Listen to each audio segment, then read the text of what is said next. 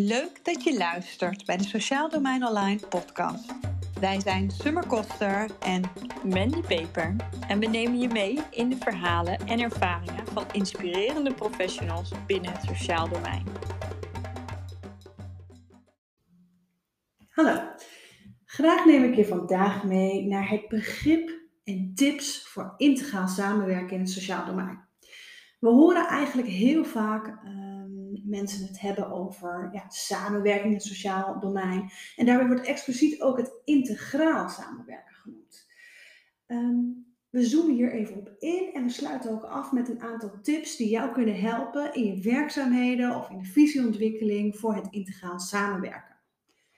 Ehm, bij het integraal samenwerken in het sociaal domein staat de mens centraal, oftewel de ander en wat de ander nodig heeft aan ondersteuning, faciliteiten of daadwerkelijke hulp. Dus niet zozeer de regel, ja, waar ben jij van? Dus welke hulp kun jij inzetten? Maar meer, wat heeft de ander nodig? Wat is de behoefte van de ander? En als we namelijk hebben uitgezoomd op behoeftes van anderen, ontdekken we dat de vraag vaak niet uh, een enkelvoudig stuk is, maar dat er heel vaak meer mensen, meer disciplines, meer kennis of meer perspectieven nodig zijn om een situatie uh, op te kunnen lossen. En dan hebben we het dus ook over een integrale samenwerking. Dus niet zozeer alleen jij en je organisatie, maar meer de samenwerking binnen de keten, de samenwerking binnen andere afdelingen of de samenwerking binnen andere organisaties. Een mens is een onderdeel van systemen. Dat, eigenlijk weet je dat wel van jezelf. Jij bent onderdeel van een organisatiesysteem, van een team, van een opdracht. En je werkt samen met andere organisaties, andere teams. En misschien heb je ook andere opdrachten. Daarnaast ben je als mens onderdeel van misschien een gezin. Je gezin van herkomst, je huidige gezin. Je hebt misschien een sportclub waar je onderdeel van bent, een vriendengroep waar je onderdeel van bent. Uh, uh, je hebt collega's, uh, hobby's. Uh, je woont in een wijk, in een omgeving. Oftewel, er zijn meerdere ja, uh, uh, disciplines, systemen waar jij onderdeel van uitmaakt. En dat is dus ook niet anders als de persoon die tegenover jou zit in de werkzaamheden die je doet. Dus oftewel, of je die coacht, of je die traint, of je die begeleidt, of je daar beleid voor schrijft. De ander is ook onderdeel van die verschillende systemen. En soms hebben we ook de kennis van die verschillende systemen of van mensen die werkzaam zijn binnen die verschillende systemen nodig om vraagstukken op te lossen. Integraal samenwerken betekent dat je dus als eerste weet waar jij van bent. Dus wat zijn jouw taken en mogelijkheden. En als er iets buiten je mogelijkheden of taken uh, valt, dan loop je met de ander en zijn vraag mee. Dus je loopt met degene mee naar de juiste persoon die wel hulp kan bieden. Voor integrale samenwerking is dus een belangrijke afstemming, wie doet wat, ook dus noodzakelijk. Want het gaat dus over samenwerking, soms ja, buiten je eigen team om, binnen andere organisaties. Uh, het is ook belangrijk dat je zicht hebt op de intentie om gezamenlijk de juiste zorg of dienstverlening te realiseren. Dat je dus ook bewust bent dat er soms iets anders van je wordt gevraagd dan misschien uh, het beleidskader van je organisatie.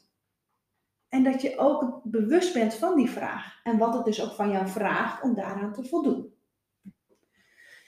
Ja, zodra je het besef hebt dat je dus collega's, andere afdelingen en instanties ook nodig hebt voor een vraagstuk, daar ook bewust op investeert, begint ook de echte uitdaging. Want het wordt ook vaak wat groter daardoor.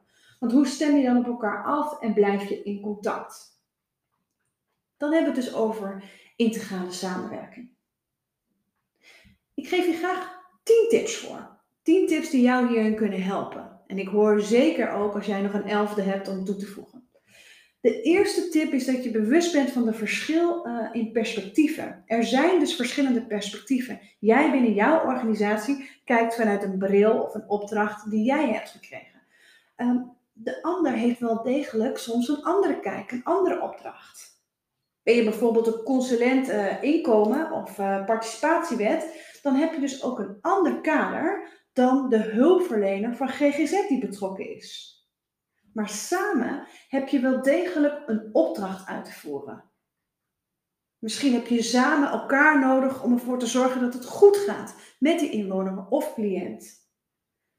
Het betekent dus dat je elkaars expertise goed kunt gebruiken. Het betekent niet dat je de expertise van de ander over moet nemen, maar dat je de ander erbij haalt van hé, hey, denk eens met me mee. Dit is er nu aan de hand en ik kan jou goed gebruiken. De tweede tip is om open en nieuwsgierig het gesprek aan te gaan, ook over verschillen in perspectieven. Bevraag elkaar over wat zie jij en hoe kijk jij hier tegenaan. Nieuwsgierig zijn en het dialoog aangaan is van belang. Ik kom veel sociale teams tegen waarin er een soort gevoel heerst van dat er soms vraagstukken over de schutting worden gegooid. Dat ze opgezadeld worden met problematiek. Ehm, je zou ook in die situaties de handschoen kunnen oppakken en in plaats van terug te gooien, uh, maar het gesprek aan te gaan. Investeer dus in die samenwerkingsrelatie. En daarmee creëer je ook dus eigenlijk meer grip of begrip voor elkaars werk, standpunten en gedachtegang. Door open en nieuwsgierig te zijn, voorkom je dat je ook gaat invullen voor de ander.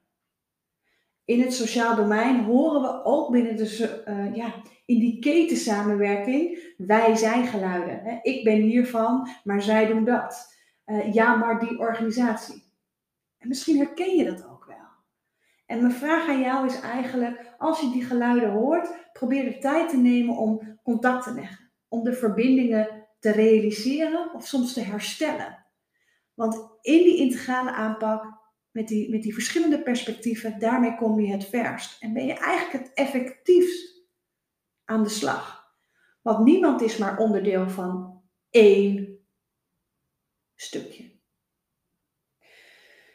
De derde tip eigenlijk is gebruik je professioneel statuut of de beroepscode. Ja, je zou kunnen zeggen dat we binnen het sociaal domein bijna allemaal dezelfde beroepscode of professioneel statuut hebben. Daar verschilt niet zo heel veel in.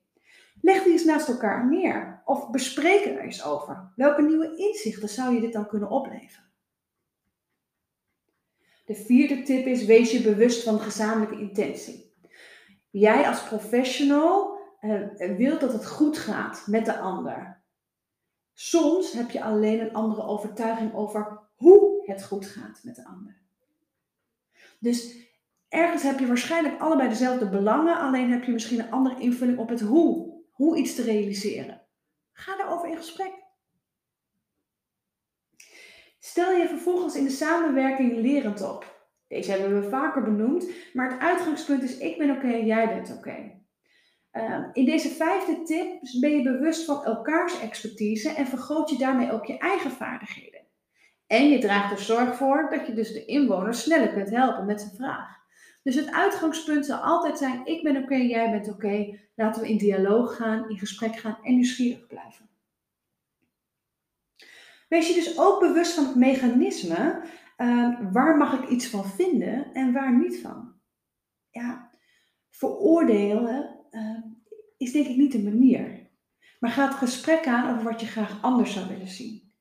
Bespreek bijvoorbeeld welke wens tot samenwerking je hebt. En kijk hoe je daar oplossingen voor kunt vinden. Hiermee zeg ik dus niet dat je niet de samenwerking kunt evalueren. Als dingen bijvoorbeeld niet lekker zijn gegaan of je een beschermtafel hebt gehad. Hè, uh, uh, waarbij je nog steeds grote vragen hebt. Of een samenwerking hebt gehad met Veilig Thuis. Of, of met andere instanties. Uh, of als je vindt dat iemand geen maatwerk heeft toegepast. Um, um, um, je kunt in een soort wel eens niet eens belanden, maar je kunt ook het gesprek aangaan over ja, welke veranderingen je graag zou willen zien. Welke lessen er hierin zijn en wat we hiervan kunnen leren. En de zevende punt is dan ook: ga in gesprek over eventuele misstanden en verschil in visie. Contact maakt het makkelijker om snelle afspraken te maken, snelle hulp in te zetten en van elkaar te leren. Dus investeer dan ook in dat gesprek en in dat contact. Organiseer dus ontmoetingen, is dan tip 8. Zorg ervoor dat je elkaar af en toe treft. Als het door de organisatie niet gefaciliteerd wordt waar je werkt, kijk dan of je het zelf op andere manieren zou kunnen doen. Uh, uh, de inwoner heeft er baat bij dat jij een goede afstemming en samenwerking hebt in de keten. Dus als dat ook het uitgangspunt is, wat vraagt het dan van jou als professional of adviseur? Ja, en dan de negende tip, beraad. Organiseer bij complexe vraagstukken een moreel beraad. Als je namelijk complexe vraagstukken hebt, is het zeer interessant om de belangen en inzichten van iedereen naast elkaar te leggen. Investeer in het beraad en daarmee kom je heel vaak tot een bredere oplossing. Ehm, eh, eh, gezamenlijk ga je vanuit verschillende disciplines en mogelijkheden het gesprek aan. Ja, en heb je grote kans dat je tot een gedragen gezamenlijk besluit komt. Dit is niet bij elke casus mogelijk, maar als er complexe vraagstukken zijn, is het van belang om van elkaar te leren en bewust zijn uh, van die ethische aspecten in je werkzaamheden. En dan hebben we het niet zozeer over het polderen, hè? want soms zien mensen een moreel beraad ook een beetje als een handjeklap of polderen van vraagstukken. Nee, in een moreel beraad zoom je juist uit. Kijk je dus heel breed naar welke belangen, ethische vraagstukken en vragen liggen hier voor ons. En welke verschil en perspectieven zijn er. En hoe zouden we hier gezamenlijk antwoord op kunnen geven. Ja, en het tiende is dan toch samen mens zijn. Accepteer ook, ook in de samenwerking, dat we leren, van elkaar leren en zoekend zijn naar de juiste afstemming en verbinding. Dus eigenlijk is integraal samenwerken een, een oproep naar het samenleren, het van en met elkaar leren. En dus ook bewust zijn dat de samenwerking noodzakelijk is. Um, in integrale samenwerking zijn er soms ook natuurlijk knelpunten. tekorten aan budgetten, te weinig tijd. Um, vul zelf denk ik ook maar aan. Het is dus een uitdaging om het zo in te richten dat eigenlijk de schotten en waar zijn we van wegvallen en de vraag van de ander centraal staat. Wat hiervoor nodig is, is dus in eerste instantie de basis dat je bewust bent dat je de andere organisaties, de anderen in de keten, ook echt nodig hebt om dit te realiseren. Dit heeft namelijk de inwoner van jou nodig of het team van je nodig met wie jij samenwerkt. De mens heeft het nodig. Er zijn verschillende visies opgemaakt, er zijn verschillende documenten voor geschreven. Het is een belangrijke opdracht in de transformatieopgave, oftewel waar werken we naartoe? En dat is minder individualisering en meer bewustzijn van ja, de systemische kijk. Dat we allemaal onderdeel zijn van en dat we daarbij bijdragen aan de civil society. Dat we allemaal wat eigenlijk voor elkaar kunnen betekenen. Ik hoop met deze 10 tips ja, misschien weer te hebben geïnspireerd om ook de samenwerking actief op te zoeken en ook bewust te zijn van het belang van integrale samenwerking. Ehm, mocht je hier nog tips over willen hebben, mocht je hier nog vragen over willen hebben, of mocht je ook eigenlijk uh, vraagstukken tegenkomen die je complex vindt uh, en waar je graag eens van over gedachten wilt wisselen, dan nodig ik je uit om contact op te nemen. Samen weten we vaak meer dan één. Ik wens je een fijne dag.